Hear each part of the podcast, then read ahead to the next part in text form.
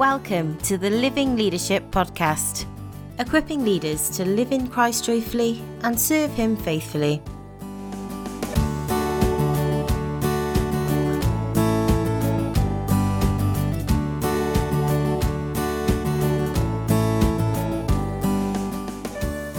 Hello, and welcome to this week's episode of the Living Leadership Podcast. We're currently sharing a series of talks given at the Pastoral Refreshment Conference in 2016 on Jesus the Pastor. Pastoral Refreshment Conferences are opportunities for leaders and their spouses to come away for three days to receive spiritual encouragement and refreshment in beautiful surroundings. Our Pastoral Refreshment Conferences in 2024 are currently open for booking, so we'd love to invite you along to join us. They take place at the end of January in Hertfordshire and the beginning of February in the Lake District. You can find out more about these on our website at www.livingleadership.org forward slash PRC for Pastoral Refreshment Conference. Anyway, over to today's episode. Good morning. Good Morning. It's been a real privilege to uh, partake in this powerful refreshment conference, and uh, I'm moving on refreshed, and I hope you are too. Uh, I just wondered if we could pause to say thank you to Marcus and his uh, team, to our musicians, our sound engineer, our bookstore manager. Why don't we just uh, show appreciation for them?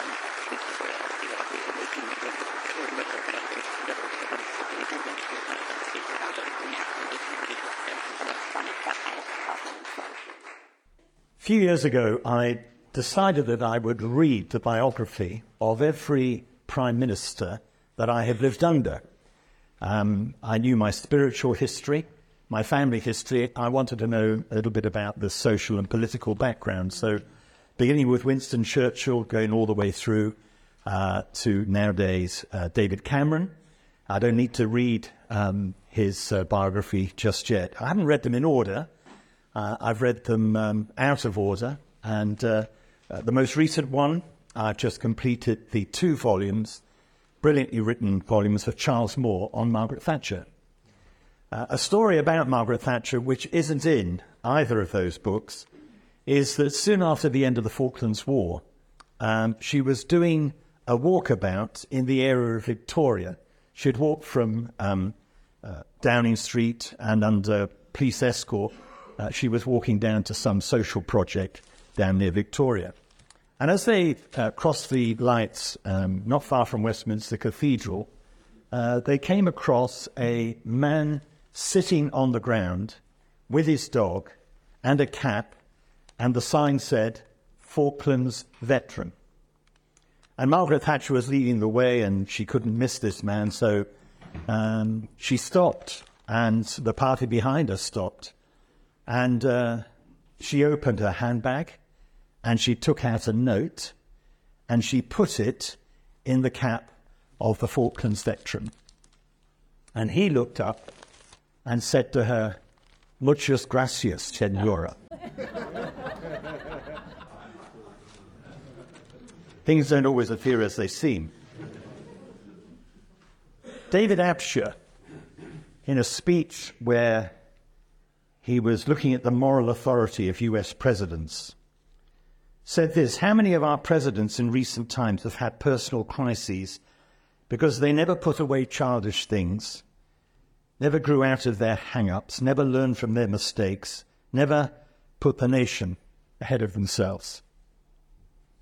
I think that that quote on the journey that I've made through many of the biographies could fit many of those who've led us as Prime Minister. Enoch Powell, I think, was right when he said every political life ends in failure. Uh, it's not the story of Christian ministry, although, if we change it slightly, how many of our pastors have had personal crises because they've never put away childish things, never grown out of their hang ups, never learned from their mistakes, never quite put the Lord ahead of themselves? The pastor in the field, the pastor in the valley, and the third study is the pastor on the beach. How Jesus, the pastor, deals with the unbusiness, uh, unfinished business of failure in our lives. You know, those long shadows. Uh, sometimes we're dealing with the long shadows that cast themselves on other people. This morning, I want to very particularly around this table spread.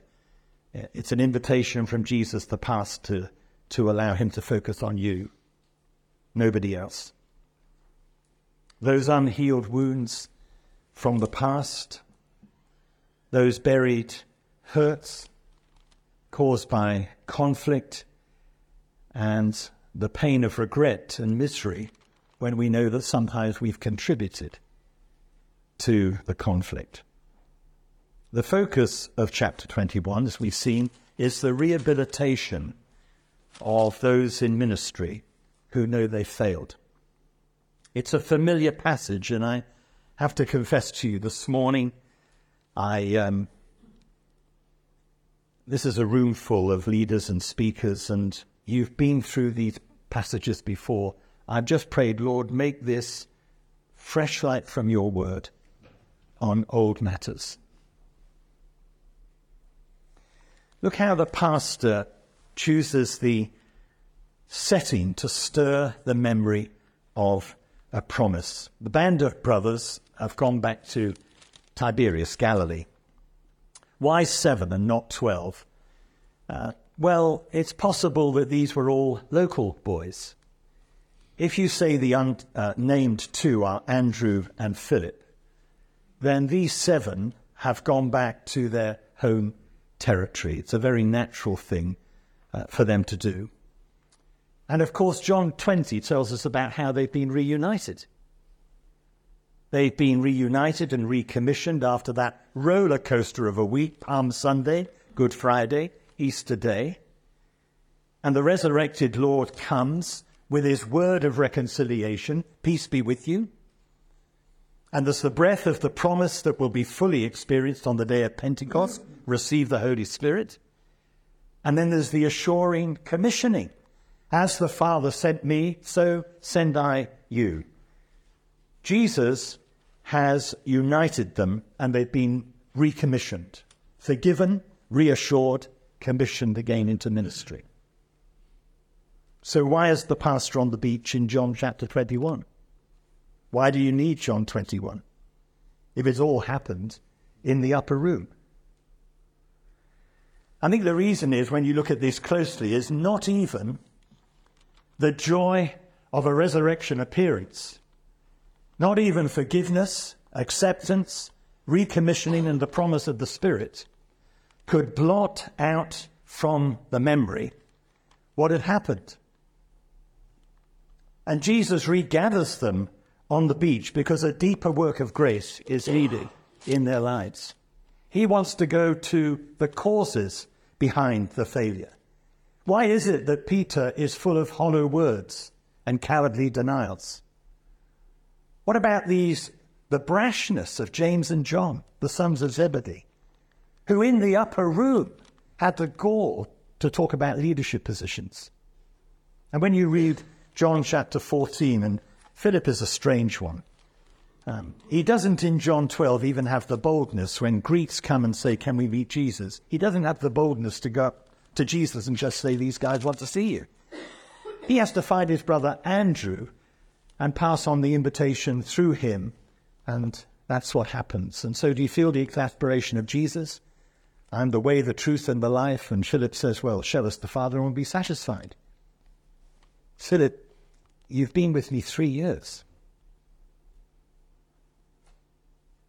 Has the penny not dropped? Don't you understand? So, although they're forgiven and assured and recommissioned, a deeper work is needed in their lives. And by God's grace, that's going to take place.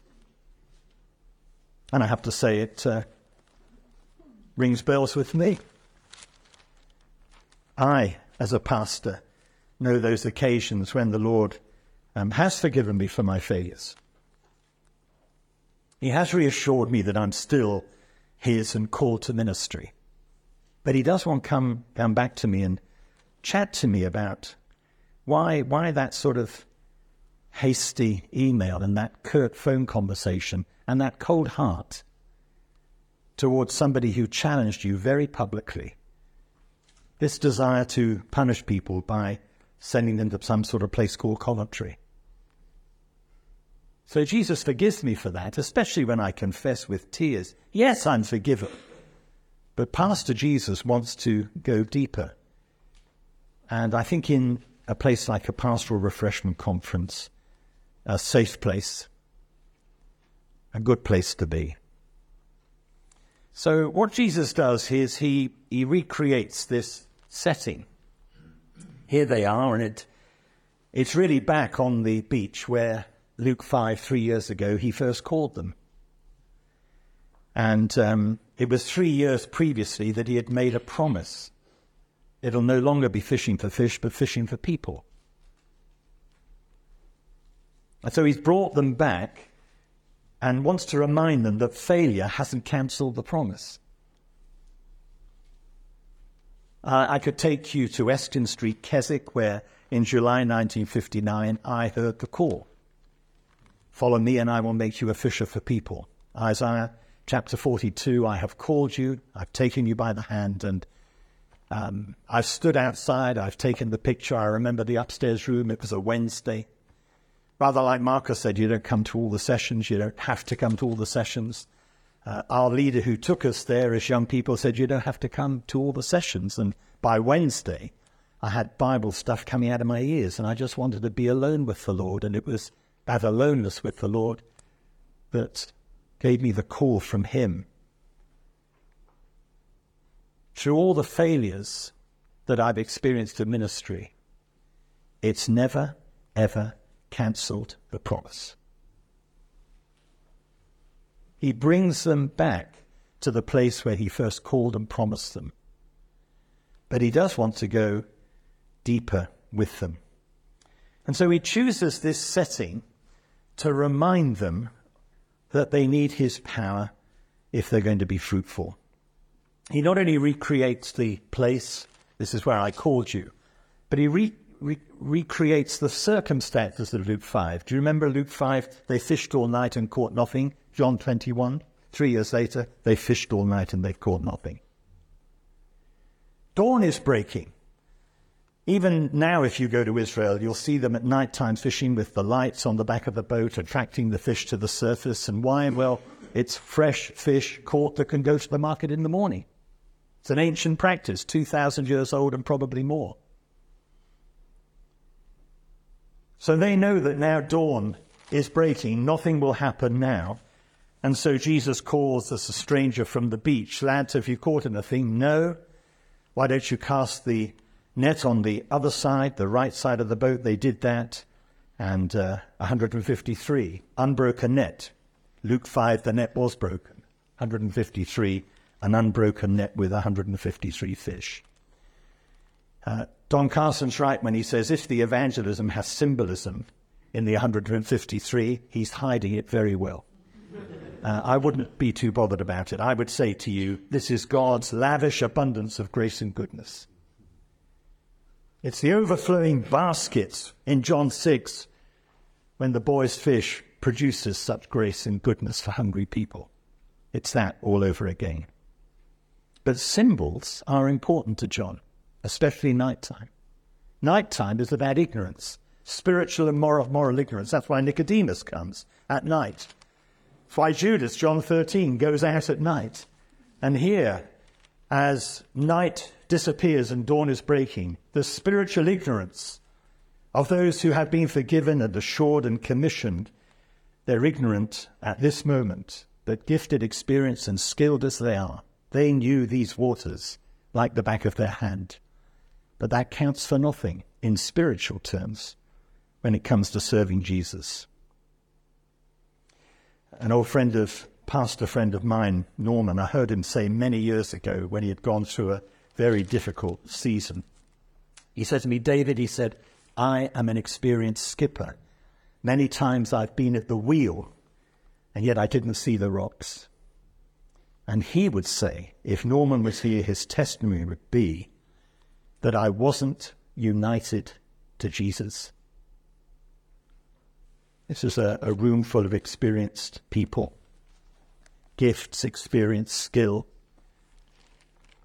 And you know what the Lord says to us apart from me, you can not be fruitful. It's not the abundance of gifts, it's not the abundance of experience, it's not your hard work and your dedication. Apart from me, you can do nothing. Abide in me. Abide in me. They're learning the first lesson, the presence of Jesus, his power and his presence. He directing the ministry is what makes it fruitful. And then see from verse 9 how assuring grace creates hospitality. I was talking with Philip Warburton yesterday, and we were saying that um, of all the places, both of us have led groups to Israel, of all the places where we really um, feel the presence of the Lord, it is the, the shores of Galilee. Whenever I take a group um, uh, to Israel, I always make sure that we spend uh, a lengthy amount of time on that beach. I say scatter. Uh, you'll find I have brought back um, charred wood where people have recreated the barbecue. And you can almost smell the barbecue fire and barbecue fish being cooked. It's a very evocative setting. And Jesus said to them, uh, Come and have breakfast. And bring some of the fish that you've caught. The sheer social pleasure of eating with Jesus. Yes, it is confusing. The man from the tomb eating bread and fish, mind catching up with heart. They knew it was Jesus, but what sort of Jesus in his resurrection experience? But what's more unbelievable than the man from the tomb eating bread and fish is this guest list. The man who denied, the man who, did, uh, who doubted, and the ambitious disciples, the sons of Zebedee. Invitation to breakfast on the beach is a grace invitation. And it's the standard for our ministry. When we receive, as we have done, the hospitality of Jesus' heart towards us, that creates the hospitality in our hearts towards others. We've had some excellent book recommendations, but I want to top them all. I'm sorry about this. I wrote a book in 1986 called, called Build That Bridge. And I checked on Amazon this morning. Uh, it's out of print. But there are 19 copies available. The cheapest is one penny, plus £2.99 post and package. I was a bit alarmed to see that something called Murray Media are selling my modest little work for £86. Explain to me afterwards. wow. yeah. Uh, you can still get in. Sometimes I didn't do it this time. I bring it to conferences and uh, I let folk have it for uh, for a penny. Uh, it's it's really about building bridges in the church. It's about broken relationships. It's about uh, uh, how to handle disagreements. It's about church discipline. It's about the aftermath of church discipline. And I poured a lot of my life into that book. I wrote an open letter to my church fellowship because we were having a worship war at that moment. And I wrote an open letter to them uh, about worship in the church. I called it the last place for disagreement. And in 1986, I, I was um, going around the country and preaching and, and taking the message of the book with me. And I came to a church, and a young couple came up to me afterwards and asked me to sign the book and said, Thank you very much. And, uh, and then they said, um, Had you thought of building a bridge to Peter? Uh, Peter and I had had a very close friendship for 10 years. We met in college. He was the guy who was with me when we sat in the back of the car in Dallas and we were asked if we were premillennial dispensationalists. And he was my best man. But then something happened which doesn't need to bother you because it doesn't bother us anymore. But it happened. And with another family, three families together, there was no contact for 10 years. I'd lost touch. I didn't have his details. I didn't know where he was living. He hadn't been in touch with me. I hadn't been in touch with him. until this young couple who knew something, but not everything. They just said, Had you thought of building a bridge to Peter?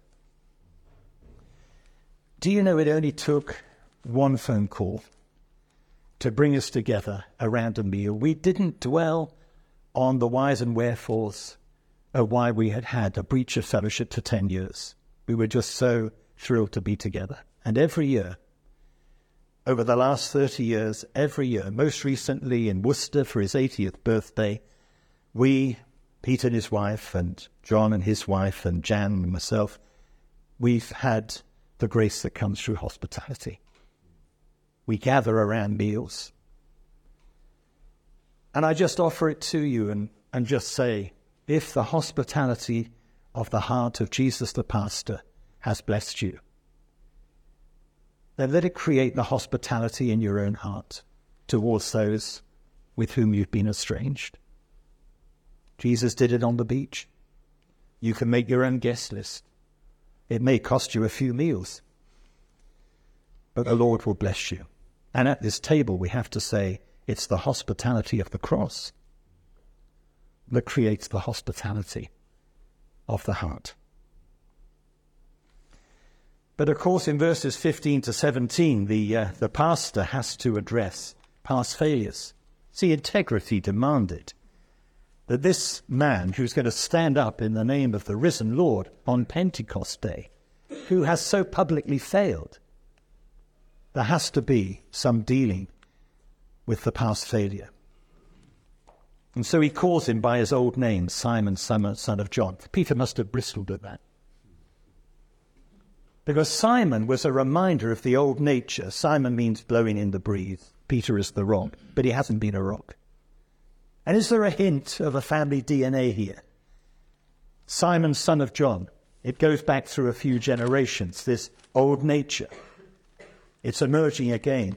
And Jesus is coming to a familiar place, creating a familiar scene, and giving him an old familiar name because he said, That's what you've been without me. Again, I say to you, we may bristle. You may bristle today, you may have bristled over the last two days, but the grace of the Lord always comes with healing in its wings. And if you allow the searching examination of the Lord, grace is a footstep behind. Do you love me more than these? Yes, three times to cancel out the three denials. Yes, three times because in the ancient Eastern custom, if you wanted to be solemn about an obligation, then it was three times that you asked the question in the face of the lawyer. But is it more important to focus on the first question? Do you love me more than these? Do you love me more than these band of brothers around you? Because I know you love them. That's why you asked about John. You realize that they're, they're a perfect blend. John is the one with spiritual discernment. From the boat looking to the shore, it's Jesus. Spiritually discerning John notices it's Jesus, but it's action man Peter who gets out of the boat. He needed John in the team to identify Jesus, but he made the first move. He was often first out of the boat. So I think he loves this team. I think he's very clubbable. Do you love me more than these? Do you love me more than these? Pointing to the fishing gear. This work that has been your work and hardened your hands as a young man, because they were young men. Jesus was a young man. Or do you love me more than people? I think Peter was a people person of his nature, of his temperament. And I turn that into a question for my own ministry. Jesus says, David, do you love me more than you love working in a team? And I couldn't work in anything else but a team. I really couldn't, unless the Lord asked me to. Uh, my preference, and I believe his preference too, is that I'm in a band of brothers and sisters. Do you love me more than you love working in a team? Do you love me more than the work of ministry? At my best when I'm fit and mental, mentally and spiritually fit, and I love. It, it's been a mountain to climb to prepare for this, but you'll know as pastors, there is a deep fulfillment in my heart that together we've allowed the Holy Spirit to help us explore the scriptures. Do I love Him more than the work of ministry? What happens one day when I'm not able to stand here? I'll be too weak and feeble. Do you love me more than the actual task of ministry? Do you love me more than you love people? I was saying to Graham, I thanked him for reminding us. Sometimes we talk about the miseries of people, but people are great. Thank you for that reminder. Thank you, Lord, for the people in my life who are firm. I had a text this morning, one of our house group members saying, praying for you for this last day. I love them. But do you love me more than you love people? So if I took the team, and if I took the work, and if I took the people out of your life, would you love me? I was just you and me in the wilderness. What level of love?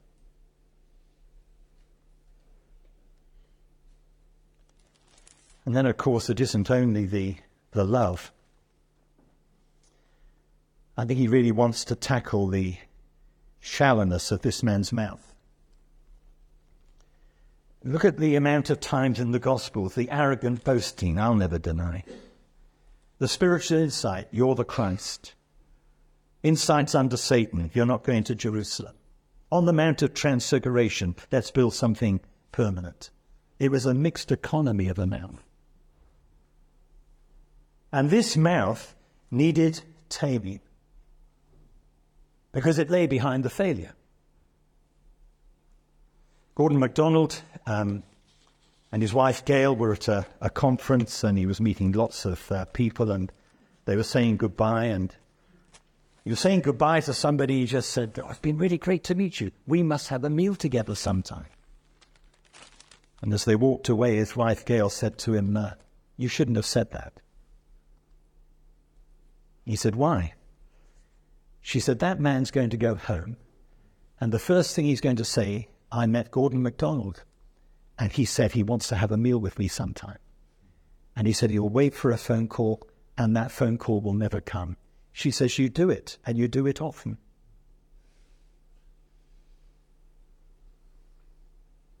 The mouth of the wordsmiths needs to be tamed one of the uh, best books. I, I, should have recommended it uh, for the bookstore. Uh, it's used in a lot of Bible colleges. I know Moorlands use it, and I know missionary organizations use it in their uh, mission formation. Uh, overcoming the dark side of leadership.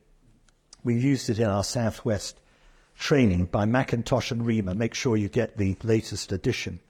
Sam Rima at the end has a little portfolio of to dos. And number eight is this I will be honest in all things and guard myself from exaggeration and lies of omission. He says this regarding his, uh, his preaching. This is a wordsmith. I want to communicate with excellence and make the most of every opportunity. I will prepare exhaustively for each opportunity I am given. I will never attempt to wing it in any setting. Jesus wants to come to the man who, with his words, has so often let the Lord down. And the Lord is saying to him, as with Isaiah, take a live coal, touch my lips, because I want to be a holy man. But then you see finally how Jesus, the pastor, indicates the, the future shape of ministry. Uh, this is uh, a benediction, if you like, as you leave the pastoral refreshment conference. First of all, pastor God's people. People. Notice not not focus on the title pastor, but focus on what a pastor does. Feed my lambs, feed my sheep, take care of my sheep. Appropriate food for the ages. Young lambs, mature sheep. Pastor God's people. Secondly, bear the cost of discipleship. When you were young, you walked where you wanted to. But when you are old, you will be led where you don't want to go. And there'll come a time when you'll stretch out your hands, and we now know this was a prophecy hanging over Peter's life concerning his death and the manner of his death, because tradition tells us he did die by crucifixion during the reign of Nero. you realize that for three decades, Peter's ministry was under the shadow of the cross, which of course is our calling. Every one of us here are disciples around the table, and discipleship is dying a thousand deaths to self in order to live for Him. I, I told you in my interview with Stuart on Monday about uh, one of two critical points in my life. 1998, 1988 was a critical uh, moment when I was being led in a direction I didn't want to go. Um, we were living in a fantastic house. Our kids were very, very happy, and I had a wonderful team, and things were going well. I've talked to you about that. And then um, an invitation I couldn't ignore came, and it was one of those that just wouldn't go away. Uh, we had a, a young retriever dog called Reagan, don't ask, um, in those days. And I remember walking the cliff tops all around South Devon, Tor Bay, and deciding whether I was going to be the man who wandered where he willed, or whether I would be the man who was willing to be led where he didn't want to go. And I'm so grateful to the power of the Holy Spirit in my life. A loving wife wasn't so easy with the kids. The Lord may have told you, but He hasn't told us. But it was absolutely crystal clear and right to walk where He wanted me to walk. And the final word really is follow me. I've already indicated to you why was he so bothered about John, because I think he loved John. John was a balance to his ministry. He needed John.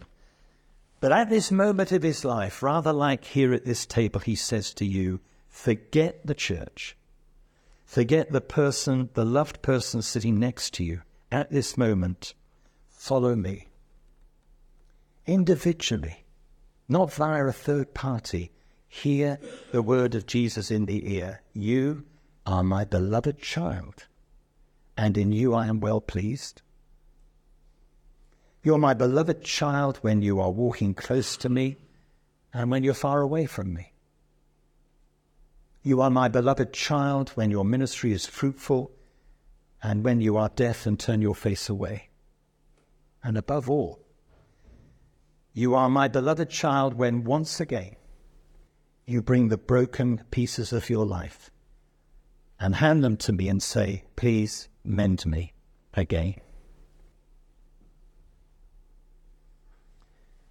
Between 2000 and 2005, the second intifada took place in Israel. Palestinians uh, rose up, and it was in that period, around 202, that the high security wall if you've been to Israel, as I have done many, many times. By the way, promise me never ever go to Bethlehem for a couple of hours. There are Christians living in Bethlehem. And it's true to say that the Christian population has come down, but many of those Arab Christians, they ran the hotels, the boarding houses, the gift shops, the restaurants, and of course that trade did dry up. There's a trickle, and uh, when I was there last year, uh, we went to uh, to Bethlehem. But this story comes from that 202 period. Christian couple belonged to one of the uh, fellowships in Bethlehem, and uh, the bombing, the aircraft bombs, snipers, it had just left destruction all over Bethlehem. And this lady, uh, the pilgrim traffic had died up, and this lady was walking through the streets one day, they'd had to close their gift shop restaurant, and she just saw all this broken glass lying everywhere. And she had one of those um, moments of revelation where she heard the Lord saying to us, um, Take a bag and collect this glass. So she took the bag and very carefully collected the glass and brought it home. And the Lord was still talking to her on the way home. Uh, they invited a friend round, and she poured out this broken glass on their kitchen table. The friend was a glass artist. He took the glass away and um, A few days later, he, uh, he brought this, not this one, but something like this. He brought this beautiful little glass angel back. And the pastor who shared the story with me said, um, uh, We realized that uh, this was a beautiful symbol. I, I, should add that what happened that this glass artist uh, showed this family how they could become a cottage industry, that the collection of broken pieces put together in the hands of an expert could become something beautiful. If you go to Bethlehem now, you'll find the glass shop. They have a website. And uh, I was there with my wife not so long ago, and uh, there are nativity scenes. It's, it's just marvelous how this has happened. But this was the point the pastor said. He said, We learnt the gospel principle. Not simply that God cares for those who are poor and unemployed, but out of brokenness always comes beauty. If you come close enough, you'll see my little angel has been all over the world. She, she's a bit patched up, and, but isn't that like ministry? that if you come this morning to the table and say, It's me again, failure never cancels out the promise. And Jesus, the pastor on the beach, longs to patch up pastors, patch up leaders, recommission them, forgive and assured, breathe on them the Holy Spirit's power, and get out there and do the stuff. Because Jesus, the pastor, whether in the field, whether in the valley, whether on the beach, always turns beauty out of brokenness. Brokenness can become something beautiful. Let's pray.